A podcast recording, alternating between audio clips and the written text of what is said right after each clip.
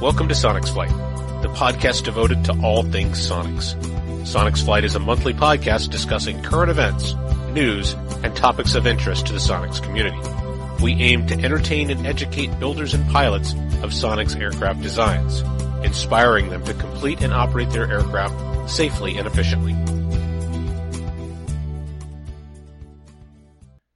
Welcome to Sonex Flight. This is episode number 22 Preparing for the Unexpected. We're going to have a discussion about things you can do to help prepare to handle unexpected circumstances that come up while flying really outside your local area. Uh, we'll talk about breakdowns away from home, uh, tools and supplies that you might want to carry without bringing your entire toolbox, any kind of airplane prep before you head out, and then getting into the right mindset to handle these things that might come up when you're out and about. And we might even uh, throw in a flying story or two in there, of which at least 10% is guaranteed to be true. My name is Jeff Schultz, builder and pilot of Sonex 604 and Sonex 1374. And joining me again are my two good flying buddies, John Gillis and Gary Motley. John has several hundred hours behind his Jabiru powered Waiex, and he's best known for his customizations, like his toe brakes. And I think, John, what are you up to, like 75 sets now? Gosh, you know, I, I'm probably close to 50. That's pretty But good. 75 looks good. Yeah, we'll just we'll just call it 75, you know, round it up, all that. I'm good with that. Yeah. Uh, the other thing, which we're going to have to talk to at some point, um, is your your two axis electric trim. That's a pretty slick system, and I don't think uh, I don't think we've really talked too much about that. That could be a whole episode. Yeah, we'll we'll put that on the list. And uh, and then all the other things you'd like to do, we talk about most of that stuff. Um, your vinyl wrapped finish, which uh, is uh, is pretty cool. How's that holding up? Uh, it's actually holding up really well. Um, some of the since my plane was kind of a demo, um, we've learning you know how, how to deal with edges and things. But uh, overall, you know, you can scrub that thing really hard and, and it shines without wax, and I love it. Yeah, we're gonna have to talk about that. That- That's a whole other show right there too.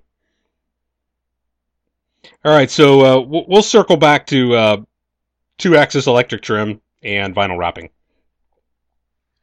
and then also uh, Gary. Gary is the builder of Hound Dog, his AeroVee powered tail dragger Sonex. He has uh, over 600 hours in that airplane, and uh, as a former CFI, uh, longtime pilot, travels all over, flies everywhere. Gary is the pilot I want to be when I grow up. And there you go. You just have to be about another 20 years older and you'll get there. Well, you know, uh, at least I've got you beat in the looks department, so um, I'm catching you on the rest.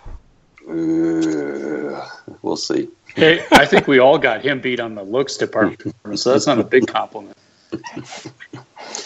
Yeah, just remember mine was called the Hound Dog for a reason, perhaps.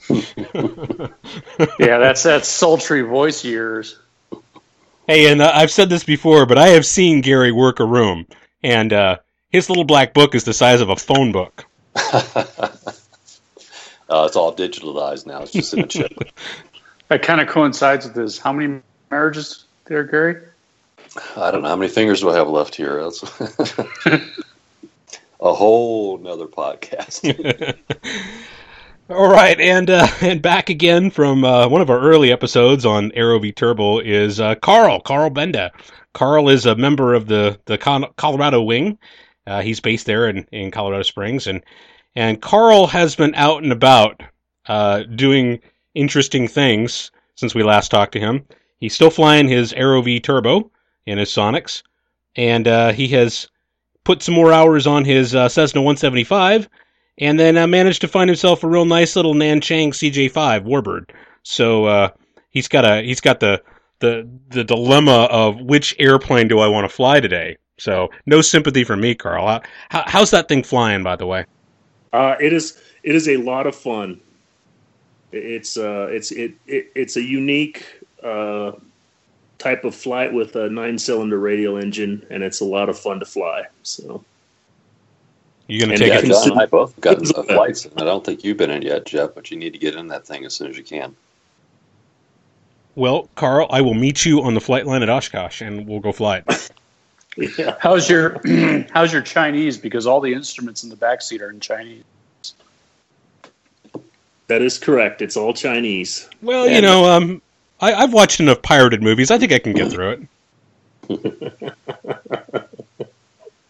How about your uh, your turbo? Uh, how's that doing? Uh, the turbo, I am still I I am battling uh, issue with the rear flywheel uh, leaking oil around the dowel pins on the crankcase or crankshaft. So I had it out last week, pulled the engine last week to see if it was leaking at the seal or at the pins, and it was actually leaking at the you know the back of the crankshaft dowel pins where the flywheel goes on and I tried sealing that off again, and I flew it for about an hour last weekend, and it was it still was leaking. So I got to pull it out again and try it again. So Hmm. I guess I'm just not putting enough of frosting on that area. Would it Would it help to just put quick releases on your engine so that you can just pull it off in like five minutes?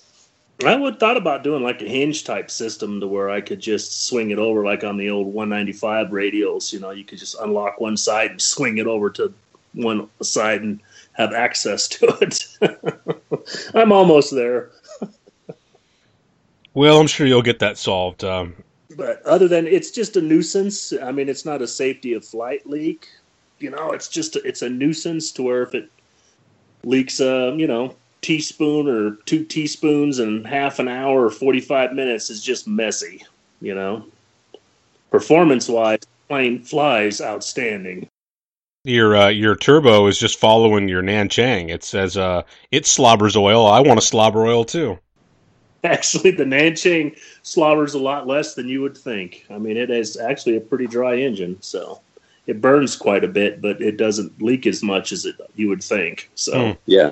Tell the people how many gallons of oil does that plane hold? Uh, eight, about eight gallons, and burns about a quart an hour. I, I think that eight gallon is a clue. And when you when you have to burp out a quart, you know, just when you uh, pre-flight it, Pretty much, yeah. You lose a quart when you pre-flight, draining the cylinders and the intake system and everywhere else. So uh, yeah, that that it does do. So, but you know that's normal. It's a hell of a fun plane to fly, even if you get greasy in the back back back seat. All right. Well, now that we've uh, you know talked about the uh, the Nanchang, um, you know, let's maybe get back to the Sonex here.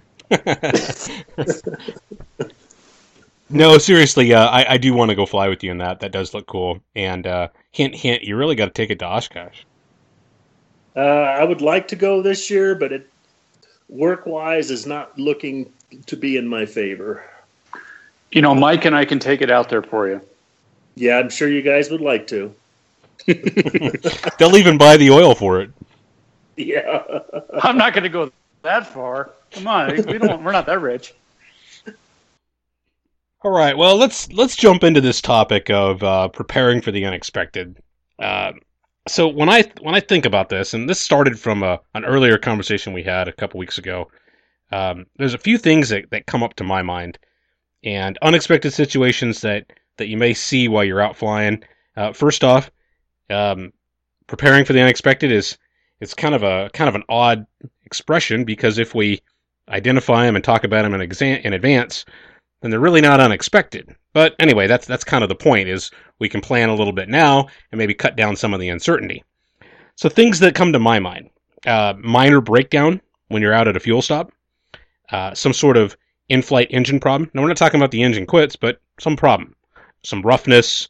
Um, maybe uh, you're seeing some higher than normal temps, something like that. Something that you really got to kind of check out weather changes that cause you to change your plans, um, or or some other thing that causes you to change your itinerary. What other what just generally speaking, what other types of unexpected situations are we going to talk about? Well, I think you need to be ready. um, let me just put uh, an example out. Mike and I were flying back to Oshkosh last year. Uh, Gary was a little bit ahead of us, and uh, he's scud running it, ran it all the way into Oshkosh. But we chickened out and had to uh, divert to uh, some little uh, airport in uh, Illinois and spend the night. So we needed to be ready for making a quick uh, hotel reservation, getting a ride to the hotel, um, you know, overnighting, and and being ready to to get back in the morning. So that's one thing that you have to always be prepared for, and that means just having enough uh, of a credit card to handle those extra expenses. Well, it's more than just having a credit card; it's having the right mindset too, which says you're hey, you might have to react to something, but it's not going to be a disaster. You're just going to work the problem, and if it means you spend a few bucks, well, that's what it takes to get the job done.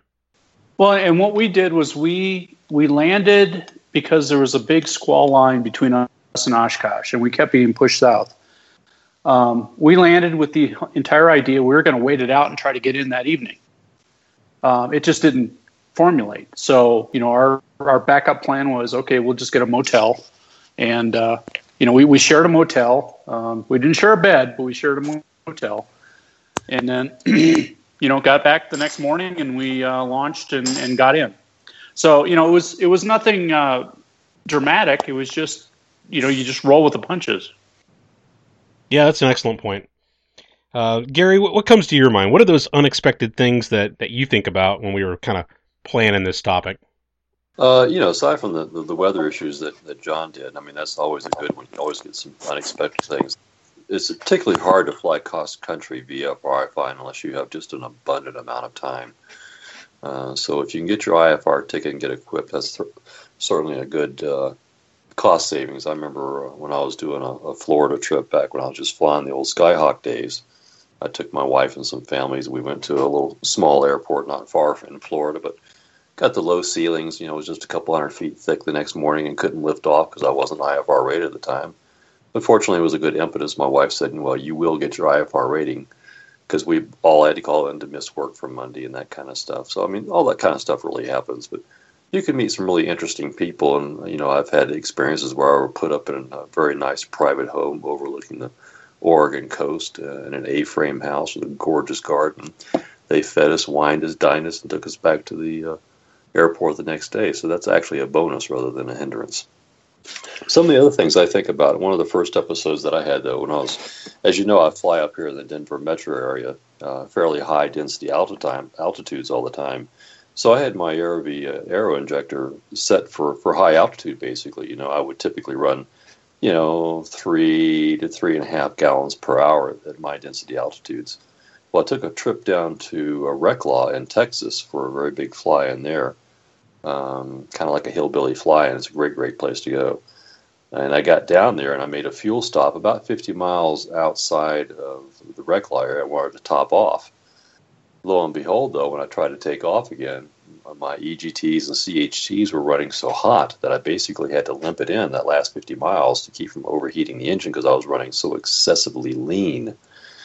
So sure enough, when I landed there, you know, the next day the engine cooled down. I had to go ahead and pull the cowling and start, you know, uh, fiddling with the aero injector. So something very light and very easy to take with you is just at least that 3 16th uh, Allen, Allen wrench in case you've got to readjust your mixture needle settings, you know, for some significant uh, density altitude changes that you might encounter in a long cross country trip.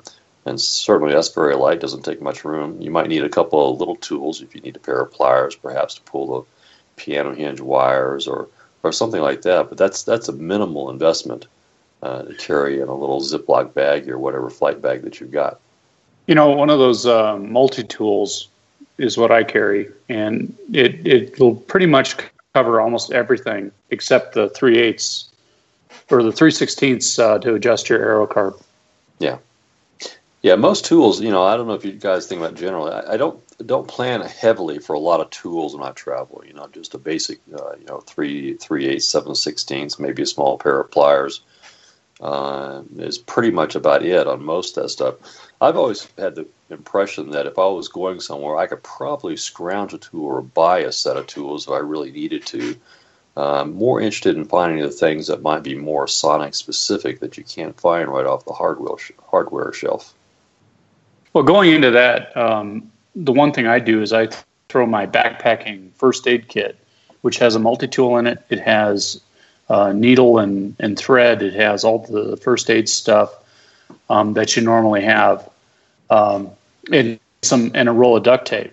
And with that, you basically can MacGyver your way uh, out of anything that that you would want to fly out. Uh, anything more than that, you probably need to get a mechanic to help you. So when I look at tools in, in my kit, I look at what are the things that I'm going to want to do on the road. Uh, and this is not major stuff, you know, going to a mechanic, but simple stuff. If I lose a screw out of my wheel pants, I'm going to want to be able to tighten it or put a new screw in. Uh, if I if I have a, a, tire that is low on air, I'm going to want to be able to air up a tire. Uh, a bolt that's starting to come out, either it's 3 16ths or quarter inch, I'm going to want to be able to tighten it. So wrench and socket for that. Pliers, you use zip ties, if I lose a pin in the cowling, or maybe I need to you know, do something like that. Um, if you foul a spark plug or or something like that, you're not going to do a complete spark plug change, but you might have one cylinder that is just acting up. So I carry a, a spark plug wrench, a, a, socket handle, and one spark plug. You know, I'm not going to do more than that, but but one spark plug might be what I need if I'm having a an issue. And then just a few other just little things, some Loctite, the the carb tool and screwdriver in case I need to remove the air filter and clean out the air filter. Uh, really, really simple, basic stuff. And then to that kit, I add my tie down kit and my my canopy lock because you don't want to be stuck on a ramp where you have to wait on something and not be able to put your canopy cover on, lock up your airplane, tie it down if there's no ropes at the at the ramp. So I carry all that, and then a, a couple of rags just for general purpose, and maybe uh, the uh, cleaner for the window, and that's pretty much what my uh, my travel kit looks like. Well, we can talk about some other more specific things that it might really get you out of a pinch. Um, we already talked about the Allen wrench for the carburetor adjustments. I think should everyone should at least carry something like that. Uh, the next thing too, we, we a lot of times we talk about tires, you know, and, and having a flat tire. You know, I kind of miss the old days where we had those vulcanized patches where you'd light those little puppies on fire and they instantly bond. You know, I haven't tried any the new epoxy type patches to see whether or not they're really as good. I suppose they would at least get you through one flight. Uh, but the comes the question is how you're going to jack up a Sonex uh, to even get the tire off and to be able to change it.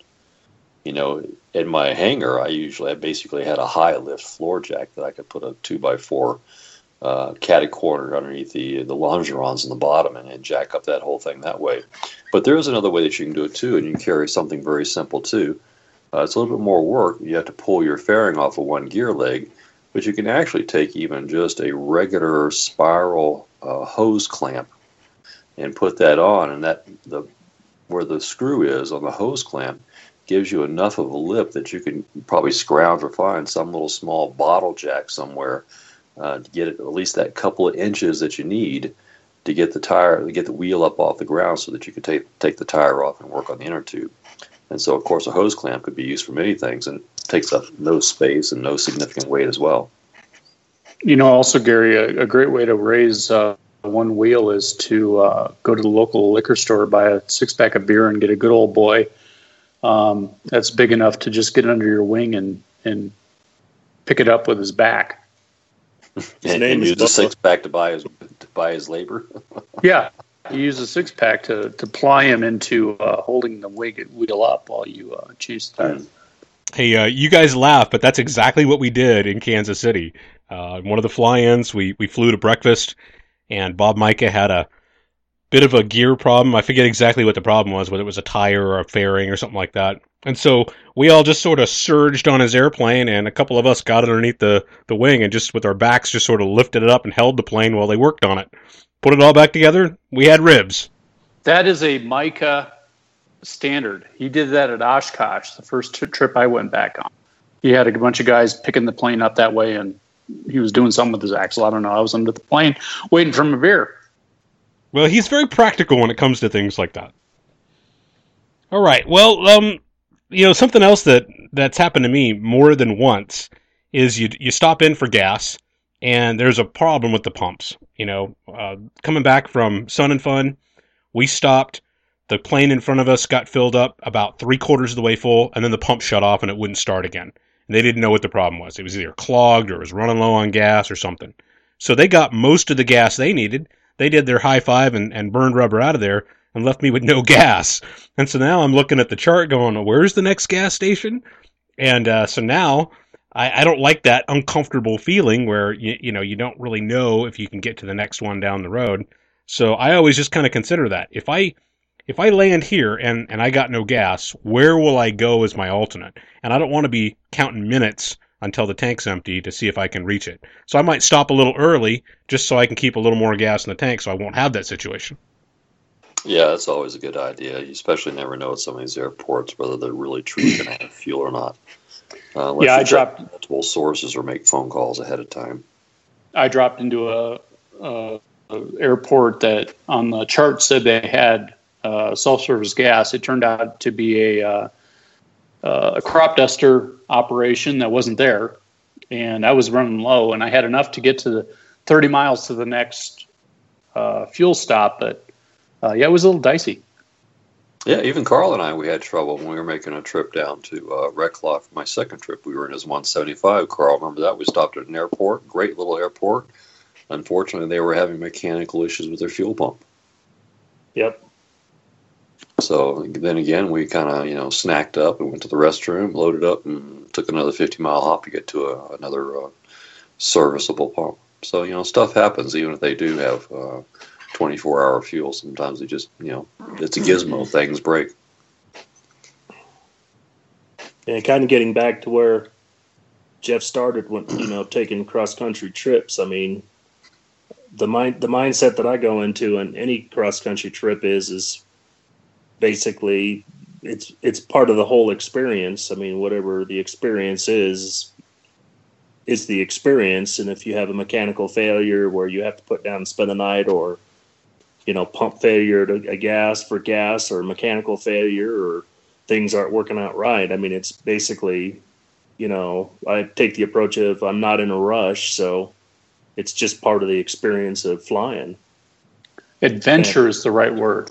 Adve- yeah, adventure. It's an experience. It's the adventure. It's a memory, and it's just all part of the the whole package. And I just try not to get to a hurry up or a rush attitude, and just enjoy it as it comes because that's all you can do. Uh, one time, uh, Mike and I dropped into a little airport in Iowa that, of course, the chart said had gas. They did have gas. It was locked up, and there's nobody there and we walked over to the FBO and called the phone number on the wall. And lo and behold, half an hour later, the dirt was kicking up off the road as the guy was driving in to unlock the pumps for us. So well, just took a little extra time. The mechanical stuff. Yeah, you know, we, another episode we recently had that that uh, John helped me with, and, and Carl a little bit as well is when I was down there a, a, few months ago, and we were trying to start flying off. All of a sudden, I lost I lost my brakes. I actually had one of the lines come out of the master cylinder there, and uh, in order to get the thing repaired, you know, of course, the the ferrule had been already crushed previously, and so we had to end up trying to cut the tube, but we needed a new ferrule. It wasn't something I normally carried, and it's, it's kind of an odd size too, and that would be something else that would be kind of difficult to find, perhaps in a local hardware store. So even just carrying an extra ferrule for a brake line, for example, uh, might be something that again extremely lightweight. You may never have to use it, but it's one of those things that it, it might be worthwhile throwing in your bag with your you know three sixteenths inch Allen wrench, you know your hose clamp, your pliers, if you're using your uh, a little bit of safety wire, a couple of screws, like we talked about. A lot of people like this new silicone uh, rescue tape stuff for a variety of issues. So that was another example too. I mean, we still might be stuck on finding some suitable brake fluid. We did try one that didn't work, but again, it's those little tiny parts that are kind of Sonex specific that we might need to think a little bit more on. Um, you know, I can go on with a couple of other issues if you guys want me to just keep running my mouth here for a second. Uh, I had the old style fuel tank in my system where it had the, the thermos plug as far as a sealer and gas cap. And, and, I can tell you, those things don't seem to last for an extraordinarily long period of time. Uh, I, I, typically run just auto gas, which does have ethanol in there, so it's hard to say whether or not that really is affected or not. Um, I never really saw any deterioration in the rubber, uh, but it's not uncommon for those things to seal perfectly fine for one moment, then you're flying around, and all of a sudden you're starting to get a lot of smell of gasoline in your cockpit because those things will rupture on the bottom and basically lose their seal. So I've always got to the point where I'd always carry another one of those thermos plugs. Uh, again, in a Ziploc bag in the back, was that that's something that you really got to seal. You got to you can't be flying around with that gas sloshing everywhere. Uh, not only from the safety, but just from the, uh, the, well, actually the safety for breathing that stuff, and that's not a part that you can locally pick up. Again, relatively small, relatively lightweight, uh, but if you actually have one that goes bad on you, you're, you're going to be awfully glad you have one. All right, um, John. I, we talked about your oil loss story, so let, us do that again. T- tell us that story about losing oil in flight. Okay. well, I, I uh, actually, for uh, safety reasons, I put a mechanical oil pressure gauge on my panel as a backup to my uh, EFIS based uh, oil pressure. And so it has a little oil tube, uh, pressure tube that you um, you plumb into the engine, and on the Jabiru there's an extra uh, port that you can just plumb it into. It's an NTP uh, one eighth uh, port, and it pressurizes this tube, and you run that tube all the way back to your panel to the gauge, and so it's an entirely mechanical system, uh, no electronics. And the idea, my my idea was that if I lost all my electrical, at least I'd know how much oil pressure I have. Uh, works great, unless the uh, the the tube rubs against the exhaust manifold and gets a hole in it. And that's exactly what happened. We were flying. Uh, I was flying a formation with Carl's CJ with him and Mike in it, and uh, they noticed I was uh, producing a nice oil, uh, smoke trail and when I peeled off, they said, You've got a lot of oil on your belly. And so we diverted to the nearest airport, a little airport in, in the middle of central Colorado called Lyman. Um, I landed, and, and, yes, I was I was spraying oil out that a little pinhole out of that uh, out of that pressure line. Um, so the the challenge was okay, how do we fix this in the field? I didn't have a plug. I didn't have anything to seal that line. And uh, luckily, a, uh, a local uh, pilot was there. Uh, said, "I'm a plumber. I have uh, NTP fittings back at my house." I said, "Can you get me one? Uh, just a plug." And so we, I pulled the cowl off, cleaned it up. He went and got me a, a one eighth NTP plug. I put it in where the oil pressure unit was, sealed it up, put some more oil in it, and I was ready to go. So that kind of goes back to to your point, Gary. It's probably worth thinking through. What do I have on my airplane that I I would really need and I couldn't get easily, and uh, maybe just assemble a, a very small spare parts kit. We talked a little bit about the fuel the carburetor. You talked about a spare plug. The two other items I find that uh, frequently seem to go out on people, and there's no way to really predict it one would be a voltage regulator, and, and the second might be a, a secondary ignition coil. Uh, what are you guys' thoughts on carrying either or one or both of those type of items? I have both. So you carry a, a separate coil as well as a voltage regulator, Carl. Uh huh. I, I have two coil. I, I don't carry two both coils with me, but I do carry a no, coil. You could carry a voltage one, regulator. I mean, yeah, voltage yeah, regulator is very light. Doesn't take up much weight either. Yeah. I've heard people get anywhere from you know 150 hours to you know almost 500 hours on those things. It just kind of depends on luck of the draw where they're located, how how heat sensitive they, they seem to be in your particular location. What do you think, Jeff? Well, I think it's a good way to mitigate. Uh, you're not going to be able to get it uh, in any less than a day or two. Maybe, probably your fastest way is if you know somebody that has one and they can drive it out to you or mail it to you quick. Uh, trying to get one from a supply house it's going to take at least a couple of days.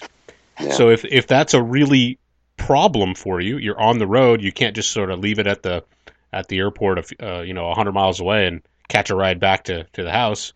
That's a good way to mitigate that. Just take it with you, and you're probably going to need it at some point, whether you just rotate it out as part of your normal maintenance in five or ten years, or you need it on the road. It's probably a, a pretty decent way to to address that. Yeah, what about preventive maintenance? I don't know of any of us that routinely replace the parts ahead of time. I suppose it could be done, you know, with your, your ignition coils and, and regulator as well. I just it's hard to figure out what the magic number is to make it kind of cost benefit basis. Uh, let me just say, I, I preventatively replaced my uh, voltage regulator because of, of scare stories I've heard, and I had 300 hours, and I said, well, it's just about time. 85 bucks, put a new regulator on. Yeah, it could be worthwhile. And the Jabiru, they even talk about that. You know, at, at 500 hours, you ought to change your cap and rotors, and uh, maybe even your plugs also. And the idea is they're not that expensive, and you're likely to see a little bit of wear and degradation at that point. Why not just go ahead and proactively change them? Yeah, I think it's a good point to think about. Another thing I kind of think about too is, you know, I had one of the big old uh, Odyssey 628 batteries, I believe it was, and I, I hear stories these things last for seven, eight years. You know, always kept a trickle charger on it. Always seemed to perform very reliably. I couldn't see any problems with my voltage regulator. Uh, but I noticed about a, a, year or so ago when I was doing an annual, I had a date on the battery. It had been five years, and I kind of thought to myself, hmm, you know, I could probably get a couple more years out of this thing. But then again, if I get stuck some airport somewhere just because I'm trying to squeak an extra couple of months out of this thing, I'd probably be a pretty unhappy camper. So I kind of did that one proactively and just replaced it out a couple years earlier than what, what the anticipated failure rate was.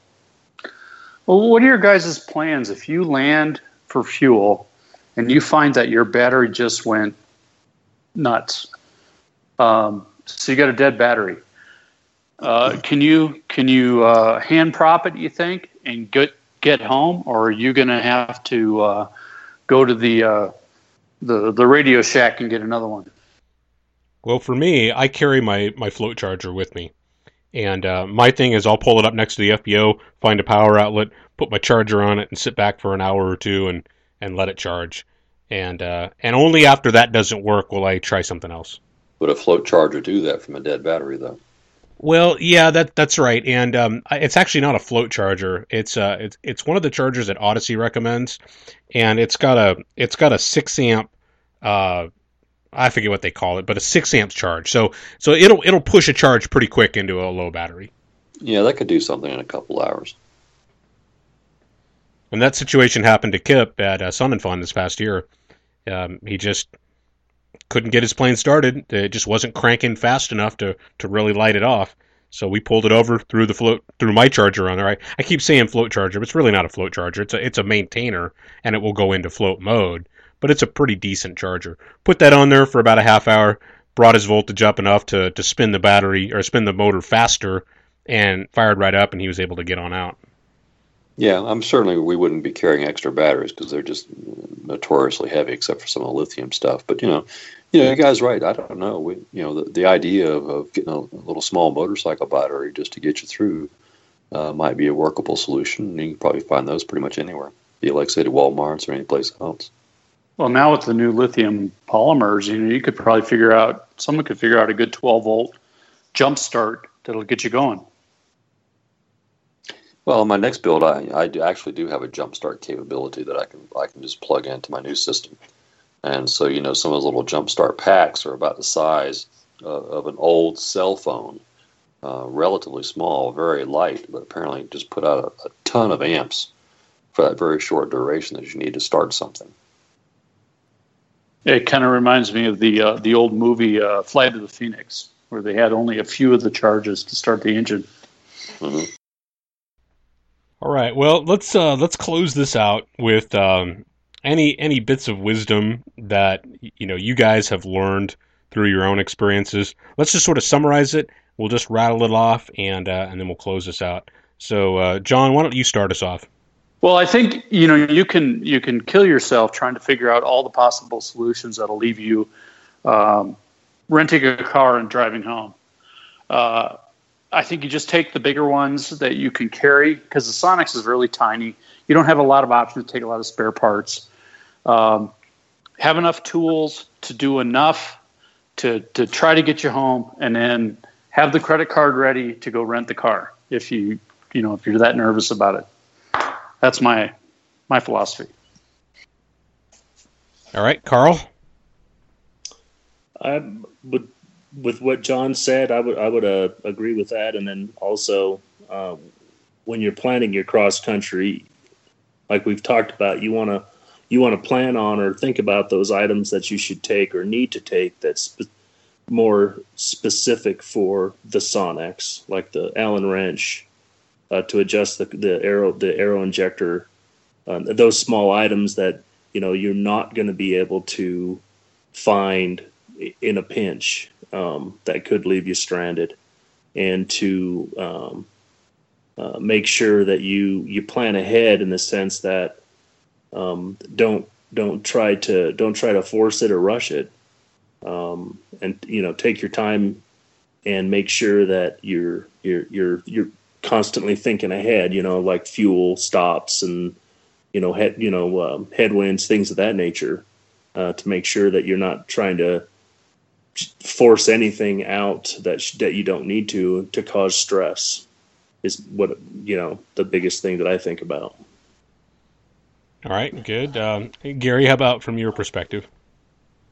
Well, I think I covered some of the items I thought that I was always going to carry because I, I had to replace them fairly consistently. Um, nothing, nothing else to really add other than the other guys we've already we've already talked about. Just hopefully we'll find some good neighbor that can help us out, give us a lift, give us an idea, or come up with a temporary fix. But you know, just keep on flying and keep on plugging away. Yeah, and a few things. Uh, I'll just kind of run down my list to summarize. Um, I didn't talk so much about this previously. I think we've covered this in other other episodes, but make sure that you do your prep before you head out on a cross country. That's going to instill confidence in your machine and, and that you're ready to go. Don't do something major and then launch on your Oshkosh cross country. You know, if you're going to change the oil, or like I did, change your, your tires, make sure you get a couple flights on them to, to prove that everything is ready to go. You don't need to be thinking about, man, is that a new engine roughness that I'm feeling uh, after you had the cowling off and maybe you were changing spark plugs or something. So make sure you plan enough time to, to really kind of vet that your plane truly is ready to go. Uh, along this line, don't make the first time that you do some of this stuff uh, cross country time. If you're going to take that Oshkosh trip and you're going to have two people and full fuel and camping gear and you're packed to the gills, don't make that the first time you ever do that is when you're launching on your trip. You don't want to have a, a, a rude awakening when you find that you stop for gas and you're at a more aft CG than you have ever flown before. Again, you want to vet all these things ahead of time, and that way you can focus on the flying and not on the discovery. Uh, have a backup plan for when you land and there's no gas. It's happened to me numerous times, uh, including airports that I have verified that they do have gas and the pumps are working. And by the time I get there, something has changed and there's no gas. So just have a backup plan, and then uh, consider just uh, being very cautious on your on your range. Make sure that if you do have to get back in the airplane and fly to the next gas stop, that you can do that safely and you're not down into minutes before you you run dry. And then lastly, just uh, approach it from the right mentality. Be flexible and mentally agile. Uh, make sure that you go into this with, like you say, with the spirit of adventure. That you're ready to to work problems as they come up. Don't get flustered. Just just work through it. And then uh, you never know how it might turn out. You might make some new friends. Uh, you might meet some really interesting, very friendly aviation people when you drop into some little airport. I've done that myself, where I've been out flying and it got too late and I was not able to get all the way to my destination and just randomly bumped into people at the airport and they just invite you in with open arms and it just turns out to be a great experience. So be agile, be flexible, have the right mindset, go into it for the adventure and uh, I think you'll be surprised that things usually turn out in your favor. And if all goes poorly, be ready to whip out the credit card, like you said, John, and, and implement your backup plan be ready to spend time on the ground or change your plans, and uh, and it'll all work out. So that's that's kind of my lessons learned when I think about preparing for the unexpected. Plus, most of us really wouldn't cry too much if we absolutely had to miss that extra day of work. Yeah, that, that's what I call the fringe benefits. You know, I think Kip uh, Kip said it best. He said, "Just plan. Don't, don't plan too much because the adventure is just the voyage. It's not the the destination. It's it's how long you you you may get stuck in a place for a couple of days. That's just fine. That's just what happened.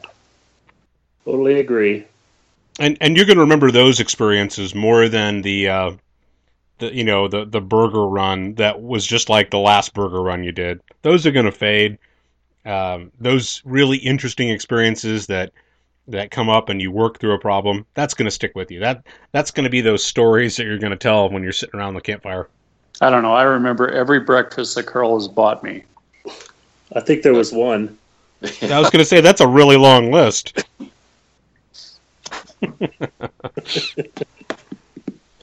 all right well any uh any final parting thoughts guys are you guys going to oshkosh uh, i know gary i know you're out of town carl Yeah. you said you weren't you weren't you were probably not john are you thinking about it Yeah, yeah. Mike and I are heading out. We're gonna do it late week though instead of early week. Okay. Well, I'm planning to be up there early in the week. I don't know how late I'll stay. I may stay all week, or I may get bored and come home early. I don't know. But we're uh, leaving. We're leaving Monday morning. I mean, that's the tentative plan, and then spending the entire week. So oh, okay. Well, that's yeah, that's still pretty early. I'll be up there probably the Friday before the show starts, and I'll be bumming around that first weekend, and then uh, I'll be there on you know on Monday. I'll be there for the Sonex Foundation get together and and the night air show and all that. I might I might head home Thursday or Friday. I don't think I'll stay for that last weekend though. okay, yeah, we're we're probably planning on bumping out on Friday or Saturday. Good. Yeah, we'll have to get together. Definitely. Okay, we'll be in camping. All right. Well, we'll. Uh, yeah. I'll, I guess we can uh, put some some Sonex Builder coordination posts out there so we can all figure out how to link up. We ought to try to do uh, a show from the campground. So I'll work on that and make sure we got all the bits and pieces to do that. And uh, if anybody else is out there and, and the campgrounds and wants to join us, we will put the details out and you can come on by and and uh, the price of admission to these things is pretty low. You just have to bring liquid refreshment. And we'll do it in front of the speed cow. That's right. hey, did you guys see uh you know the uh the, the photos that Bob Micah posted from their get together in Gardner? He had a Oh. couple of period models posing in his airplane. Yeah, with the with the uh, the eye candy. Yeah, Yeah, so we got to try to we got to try to up up him one, you know. He's he's got all the luck. So that'll be that's going to have to be our goal is that we're going to have to find some better looking models to pose next to your speed cal at Oshkosh. You know, I am trying to get Carl to show up, and I think I can get him into one of those suits.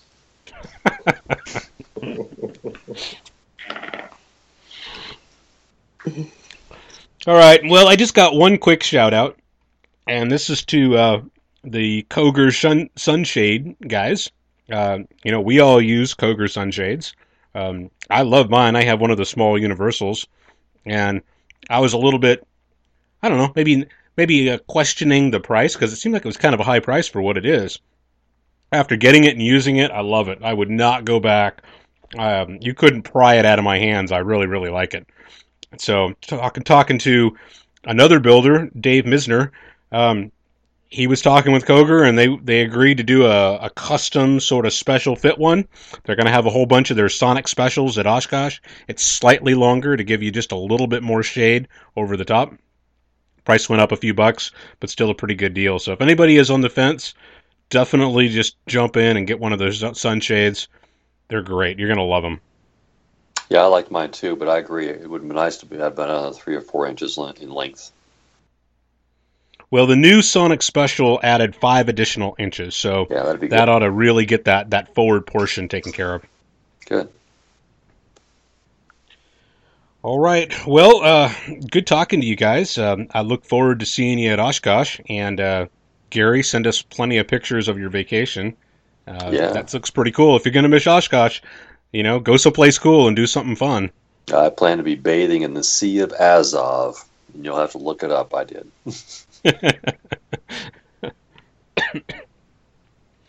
All right. Well, for everybody else, uh, thanks for joining us again. Um, you can find this episode uh, and the show notes at sonexflight.com slash 22.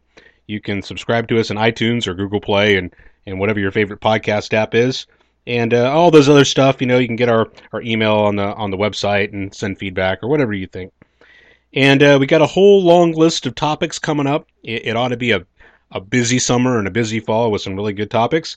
But if you think you have a great topic that, that ought to get to the top of the rotation, send us an email and tell us what you think it is, and, and uh, we'll definitely get it on the list.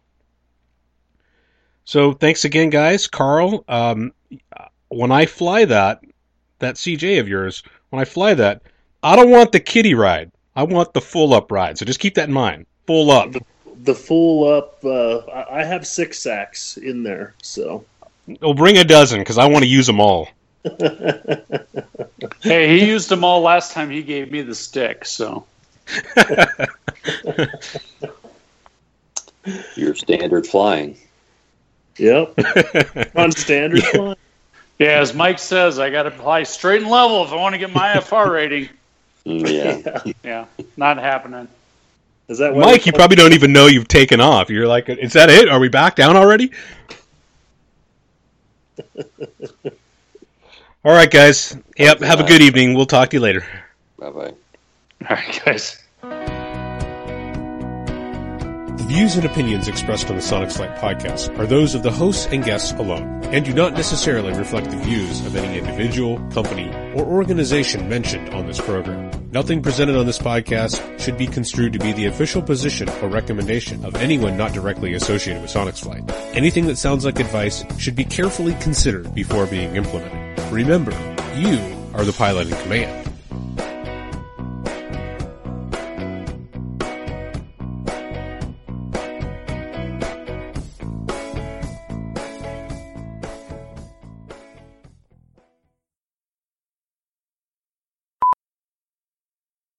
Carl, are, we might be getting some echo on your end.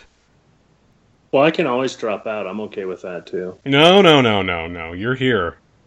You're you're like- on board. No bailing out now. It doesn't sound bad now. Mm, I, I don't know. It sounds terrible on my side. That's just because you're listening to John. I resemble that, Mark.